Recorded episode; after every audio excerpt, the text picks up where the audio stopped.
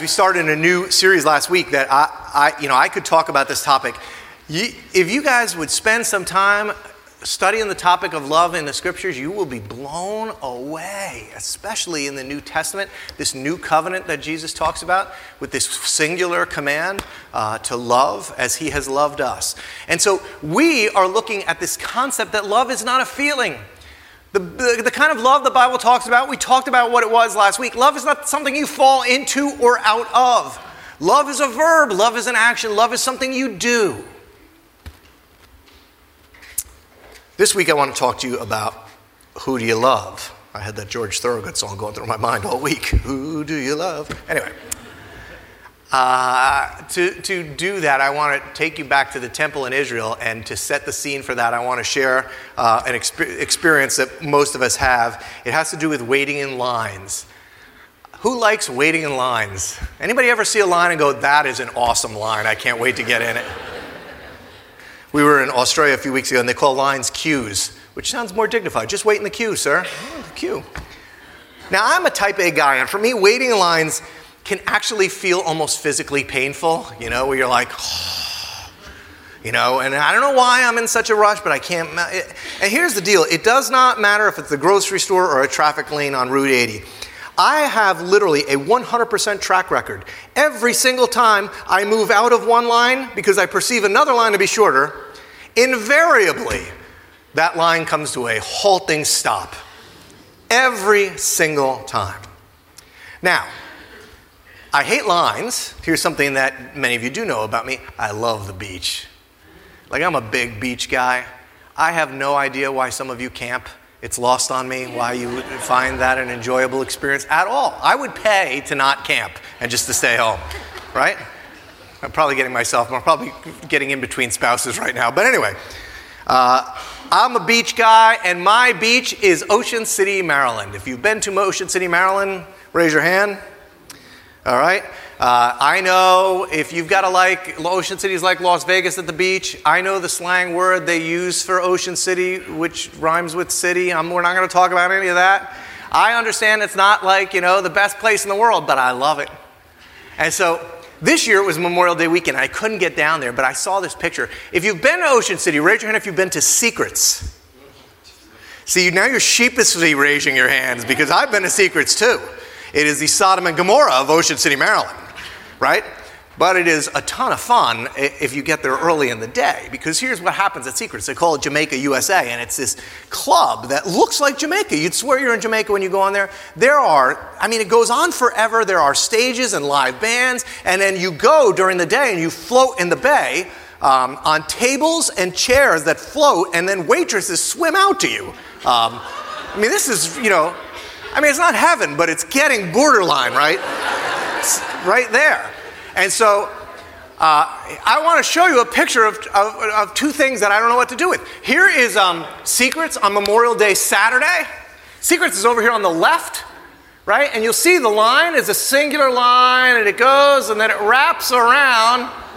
And that is the queue out there in the parking lot to make your way around to get into Seacrets on Memorial Day weekend, weekend in Ocean City, Maryland.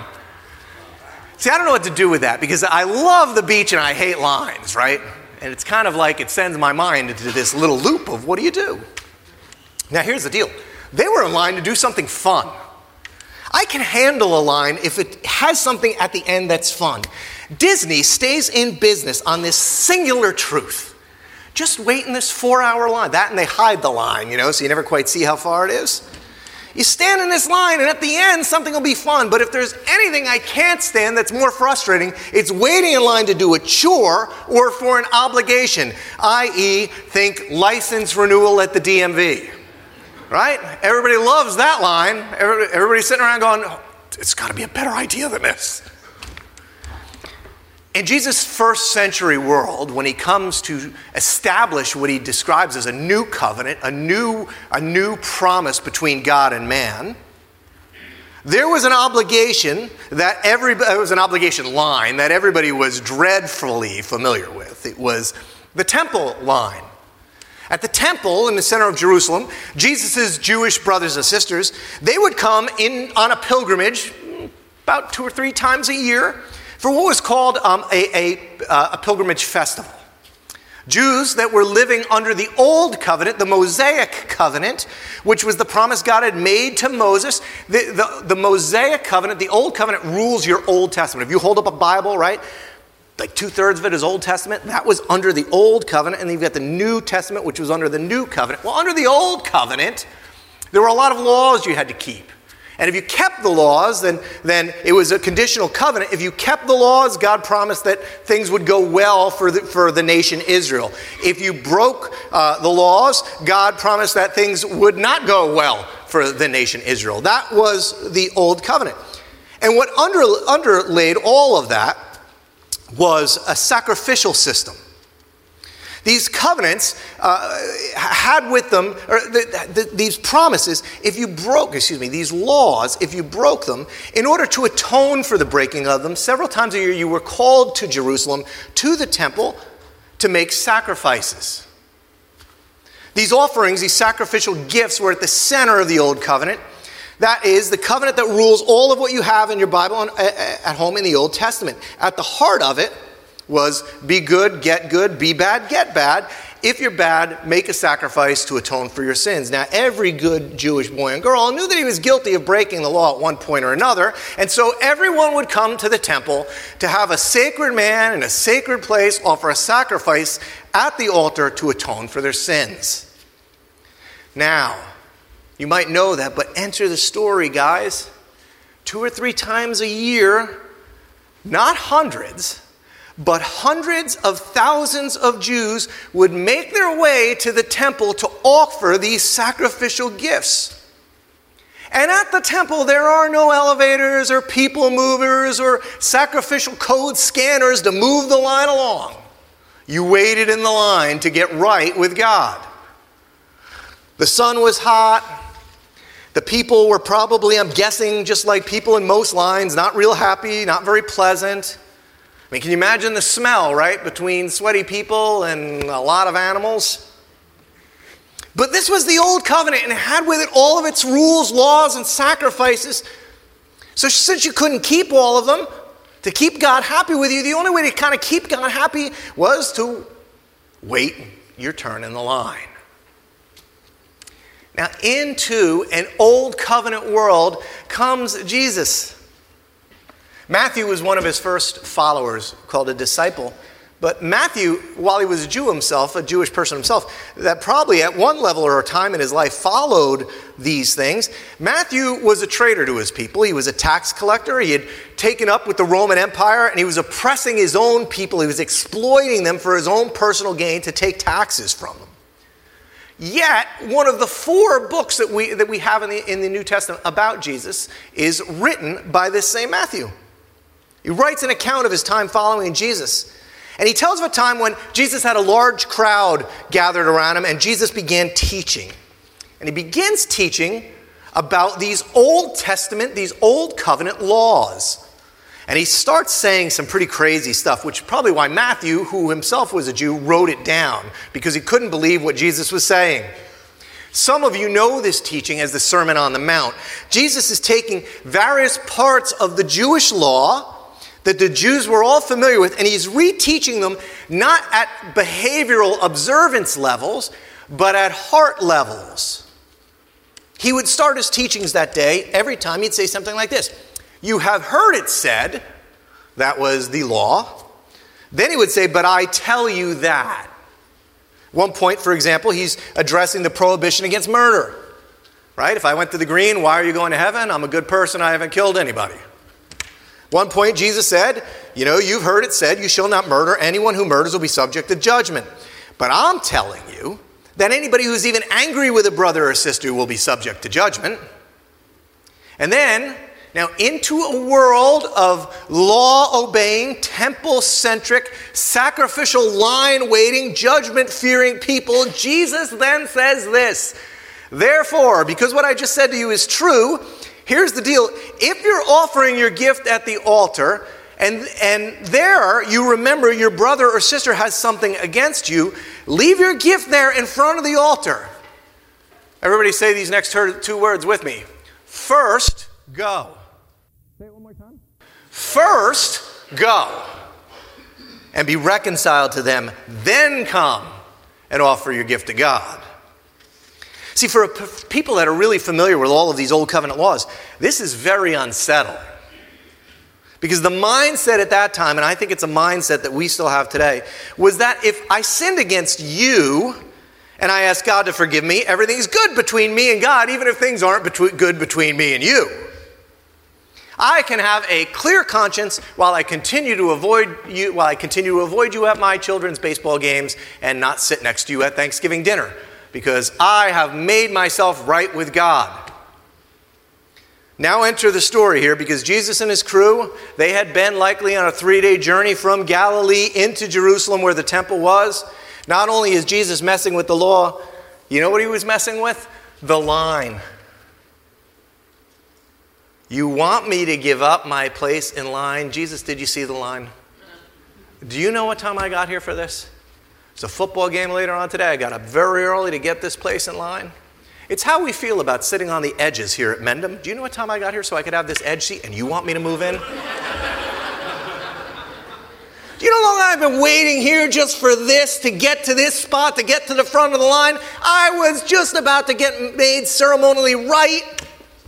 And now you want me to? I've been waiting in this line all day.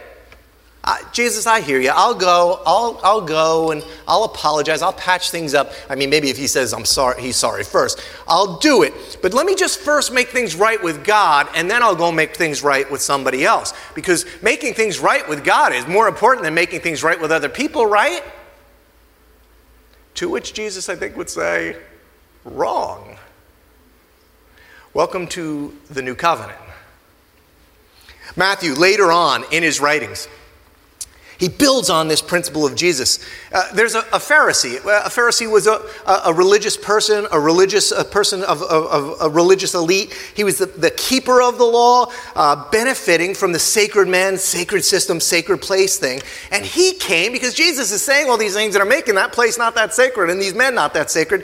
He comes to try to trick Jesus up and he says, Teacher, which is the greatest commandment in the law? And Jesus replied, Love the Lord your God with all of your heart, with all of your soul, with all of your mind. This is the first and greatest commandment.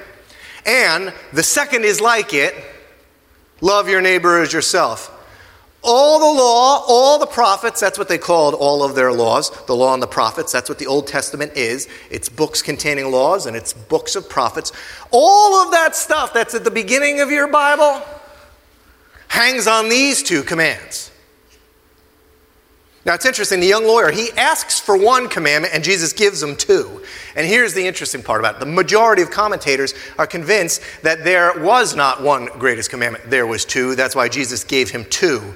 The second was not second in importance, it was merely second in sequence.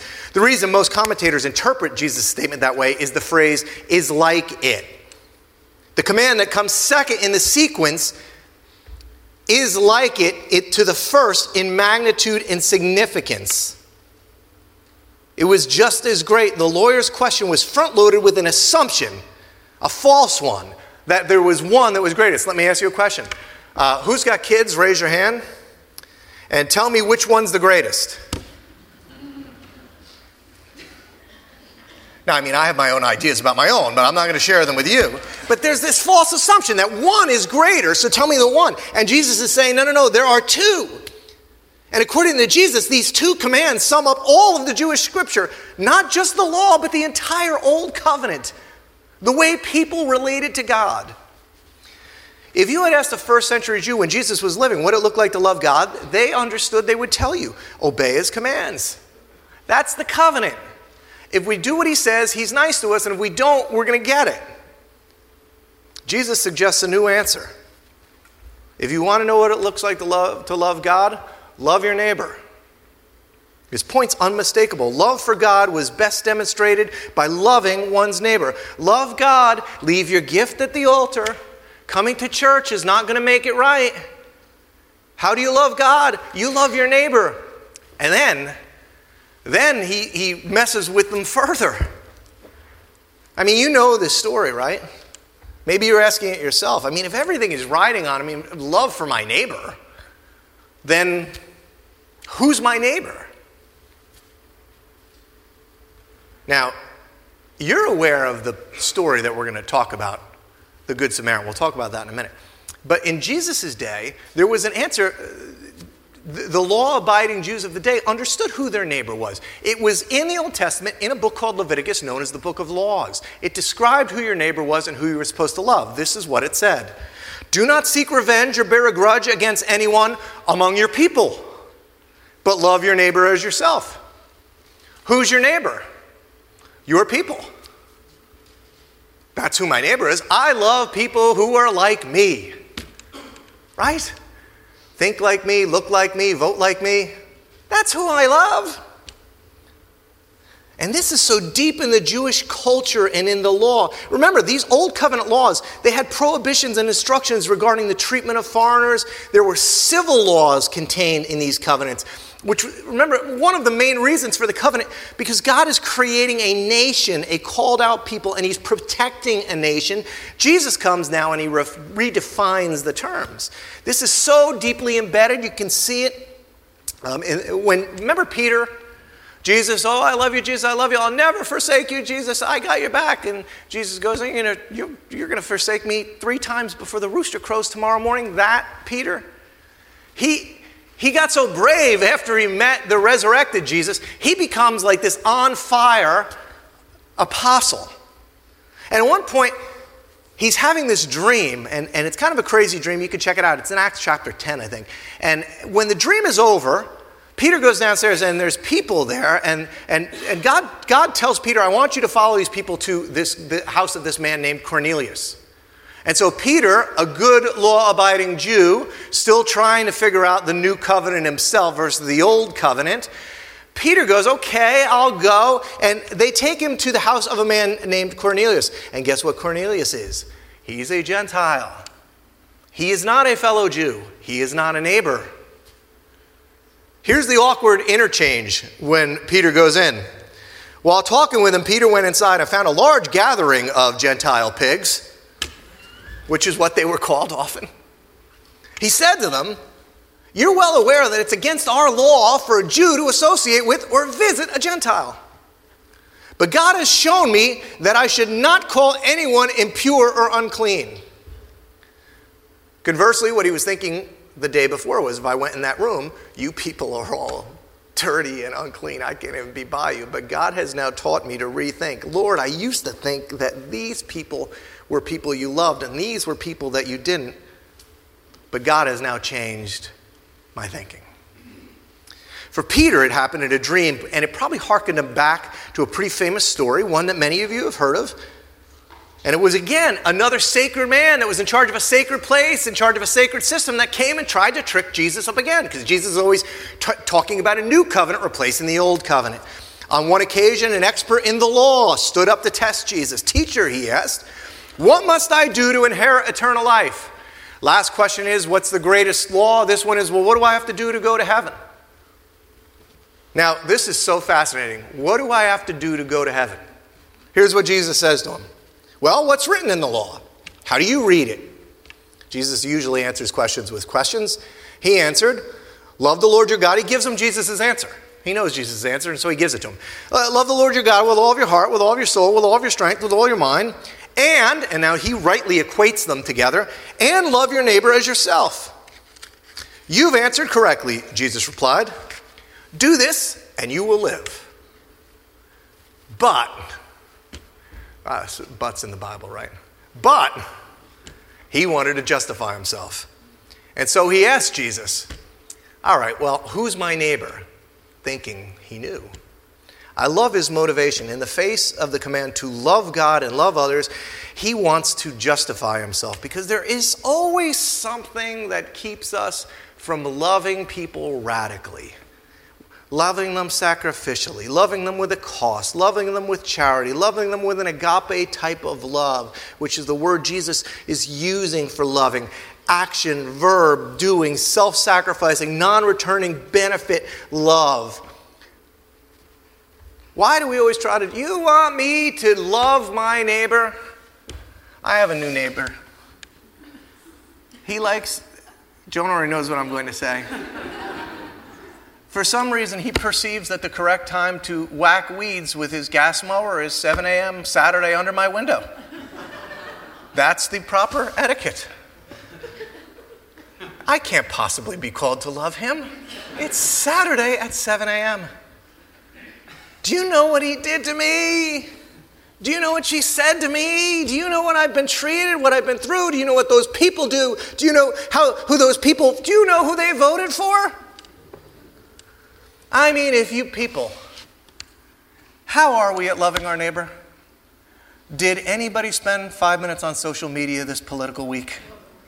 We, I mean, we're just so good at this, aren't we? Just hearing each other's opinion and loving one another through it. I mean, it's like textbook out there.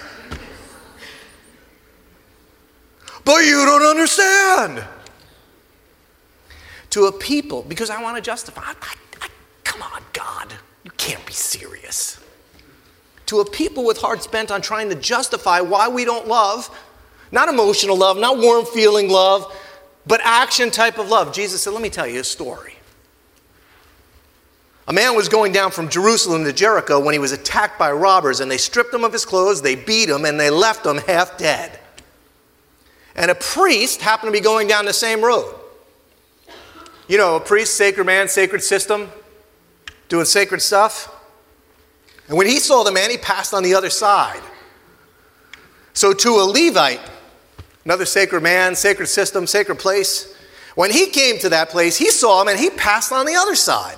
Because there were laws about touching people that were in that kind of condition.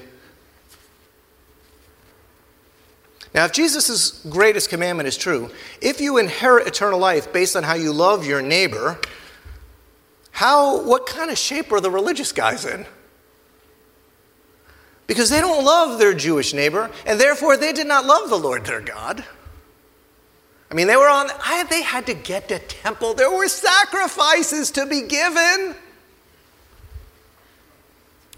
Here comes another but. But a Samaritan. Now remember, Samaritans and Jews are enemies. Uh, the Jews equated them to dogs. They didn't speak to them, let alone touch them. The Jews would have assumed it was the Samaritan that mugged the man. The Jews, excuse me, uh, but as a Samaritan, as he traveled, came where the man was, and when he saw him, he took pity on him. And he went to him and he bandaged his wounds, pouring on oil and wine. And then he put the man on his donkey. Do you see there's a cost to love? And he brought him to an inn and he took care of him there. And then the next day, he took out two denarii and he gave them to the innkeeper. Love does, love costs. Look after him, he said, and when I return, he's going to come back. I'll reimburse you for any extra expense you may have had. And so then Jesus asks him a question Which of these three do you think was a neighbor to the man who fell into the hands of the robbers? Put another way, which of these three loved the Lord their God with all their hearts, with all their soul, with all their minds, with all their strengths? Which of these three men, two of which were religious leaders, which of these three men has laid claim to eternal life? The sacrificers, the law keepers, or the lovers? And the expert in the law replied, because he can't bring himself to say Samaritan, the one who had mercy on him. To which everybody that heard the story said, You gotta be kidding me. Samaritans don't lay claim to heaven. Samaritans don't love God. Do you know who they are? Do you know what they do? Do you know the kind of food they eat? So we enter the story. Because Jesus keeps asking the same question Who do you love? Who's your neighbor?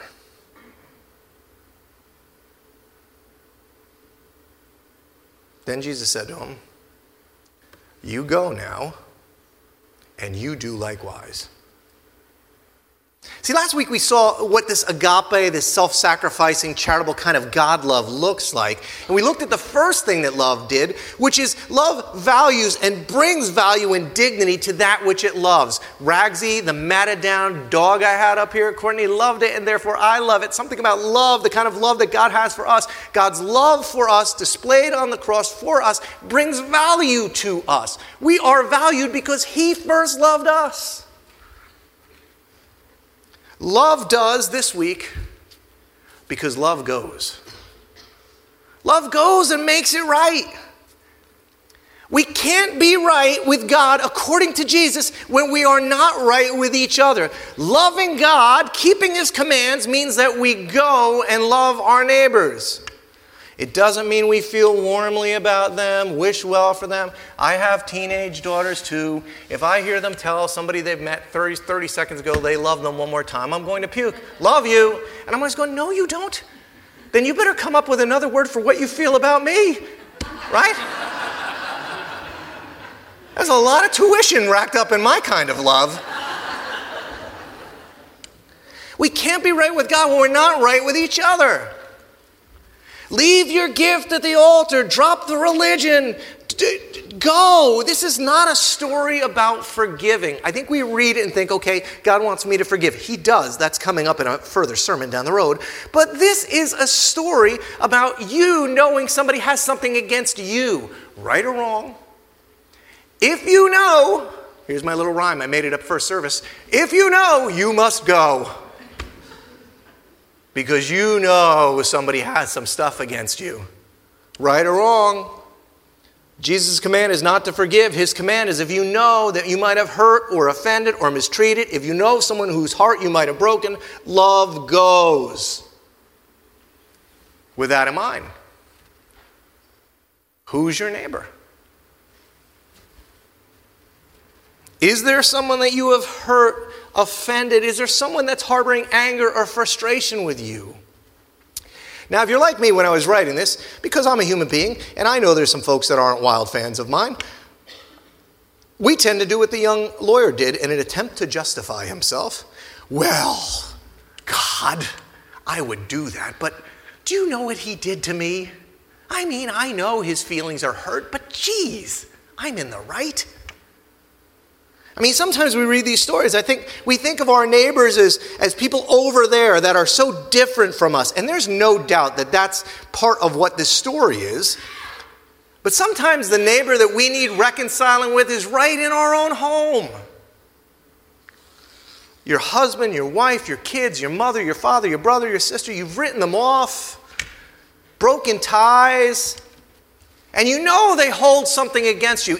I know it's not your fault. Listen to me, you don't have to tell me. We're going to assume going forward, it's not your fault. Okay? Love goes. You drop the sacrifice and you go. Remember what Paul said in 1 Corinthians when he's trying to describe agape? And we're going to be launching off of this next week.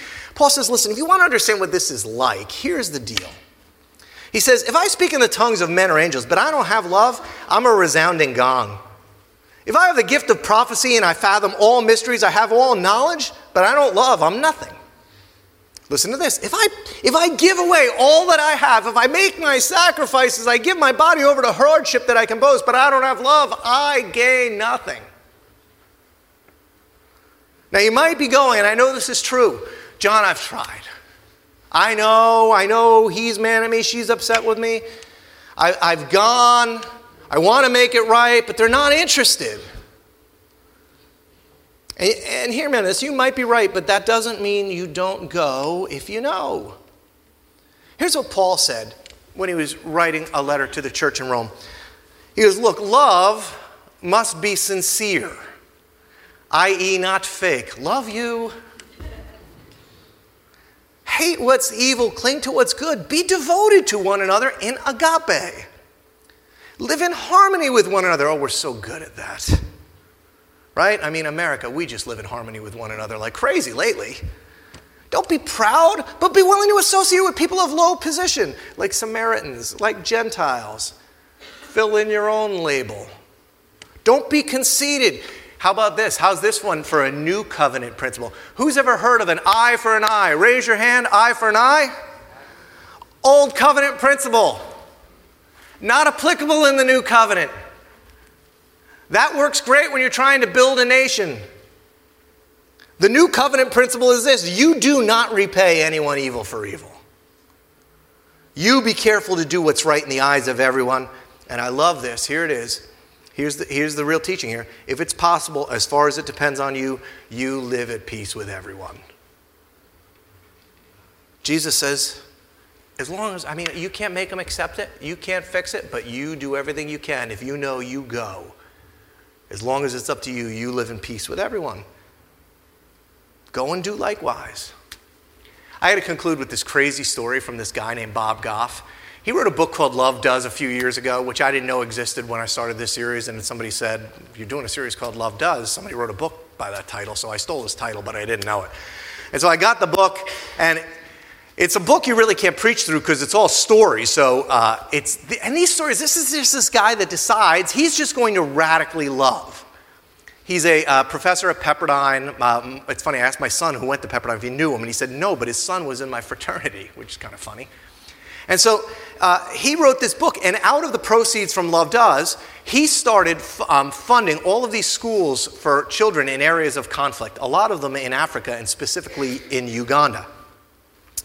In his book, his follow up book called Everybody Always Love everybody always. He tells this story that you can't believe, okay? I'm going to tell you a story that you can't believe, but it's true about the power of agape love, of loving a neighbor, of going, and how it can change the world. He had been invited, or excuse me, he had been involved in Uganda because he's been building these schools for these kids. And he became aware from the Chief Justice of Uganda about a problem that existed in Uganda with this is crazy, okay, but stick with me, true story, you can check it out just Google Bob Goff witch doctors.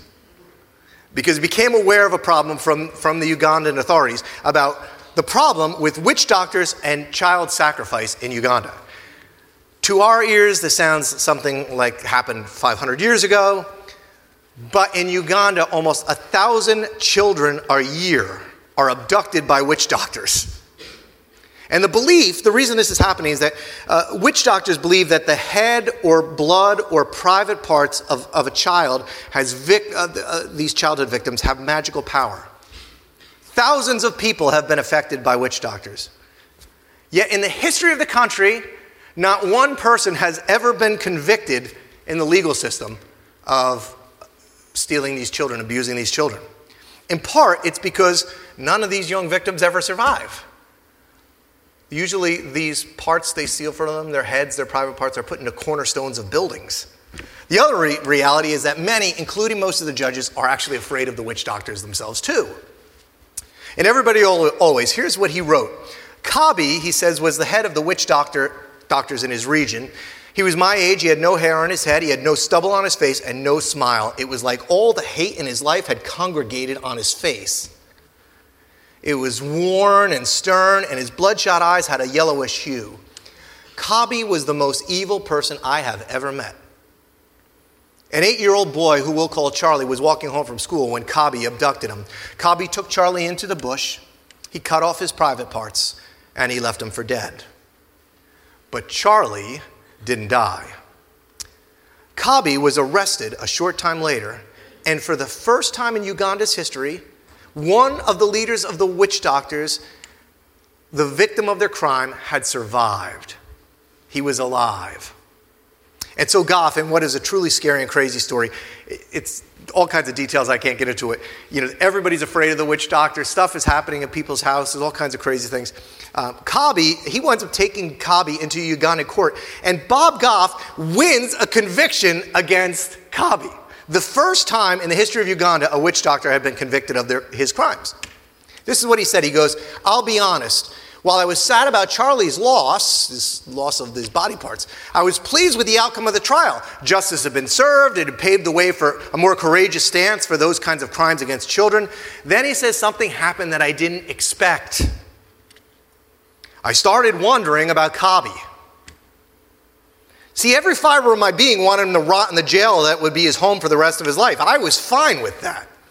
But my heart felt dark when I thought about Kabi.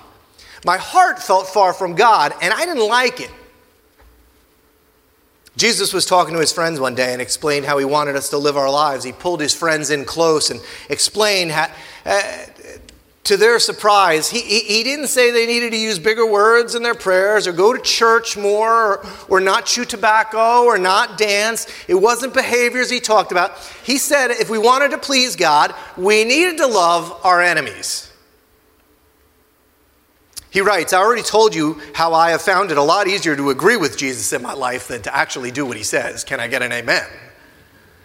See, the command to love our enemies is a good example. The truth is, I don't want to love mine.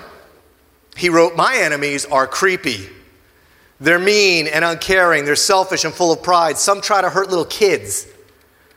Jesus didn't come to make us look like we've got it all together. He came to let us know how to be like him. I'm all for that. But does loving my enemies include guys like Kabi?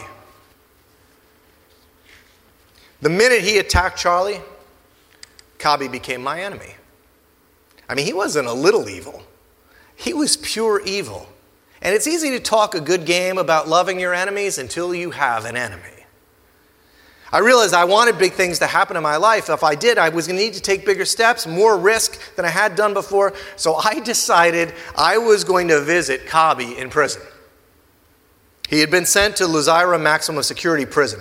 It is one of the scariest places on earth. Listen to this. It was built in 1920 for 200 death row inmates. There are now over 3,000 men in that prison. There are no windows in most places. If you go to Luzira, you go to die. He said as he waited, Kabi entered the dark room. He had no shoes on. He was wearing a torn and dirty prison uniform. And when he entered, he took a knee and he told me how fat, bad he felt about what he had done. Skeptical, I thought he was just sorry because he had been caught and punished. But then he began to tell me what it was like growing up the son of a witch doctor and what witchcraft had done to him over the course of his life. And then he said something that stunned me. He said, I know I'm going to die in here. What I really need is forgiveness. His words just hung in the air. Forgiveness. For a witch doctor who tried to sacrifice Charlie, my immediate reaction was absolutely, absolutely not. He'd tried to kill the little boy that I had grown to love, but something inside of me had started to change. The change hadn't been nearly fast enough, but it was nevertheless happening because I didn't see a killer in front of me anymore. I felt, I felt like I was looking at the criminal hanging on the cross next to Jesus. I thought of the words Jesus spoke to that criminal Today you will be with me in paradise. There wasn't a quiz Jesus gave to the criminal to get in. He didn't ask the guy about his position on a host of social issues. He didn't ask him to change his behaviors or to say a prayer first. He just said, You're in. Standing in a dark room next to death row is, this long, is a long way from paradise. And Kabi and I talked for a while about his family and what was important to him. And I talked about my family and what was most important to me. We talked about what I was learning, but I still hadn't figured out yet about love and grace and forgiveness and Jesus. And then something happened that will forever shape my understanding about the things Jesus talked about. Kabi said he wanted to put his faith and life in the strong and kind arms of Jesus. A couple of trips later, Kabi and I stood holding hands in the courtyard of Luzira Maximum Security Prison and I listened while Kabi told 3,000 dying men about the new life he had started with Jesus. I know what many of them were thinking. Wait, this is Kabi, the witch doctor, the evil guy. Jesus, him, unbelievable. As the band comes up, I gotta, I gotta share this with you. This story goes on and on. I can't share it all with you. You should go get the book. But he started meeting with other witch doctors because he started going, I got to love my enemies. I've got to love those who aren't like me. And so he started meeting with witch doctors. Here's what he wrote I've actually met with over 1,000 witch doctors so far in Uganda. He said, I command every witch doctor to meet with me. And they come, they're creepy dudes. He goes, and I asked them, well, what do you need? And they said, well, we don't know how to read or write. So get this I started a witch doctor school a couple years ago. It's a completely true story. Here's the picture of their first graduating class. He goes, It's so creepy. He goes, The only books that they have in witch doctor school are the Bible and Love Does. Love does and love goes. Who is your neighbor? If you know, you must go.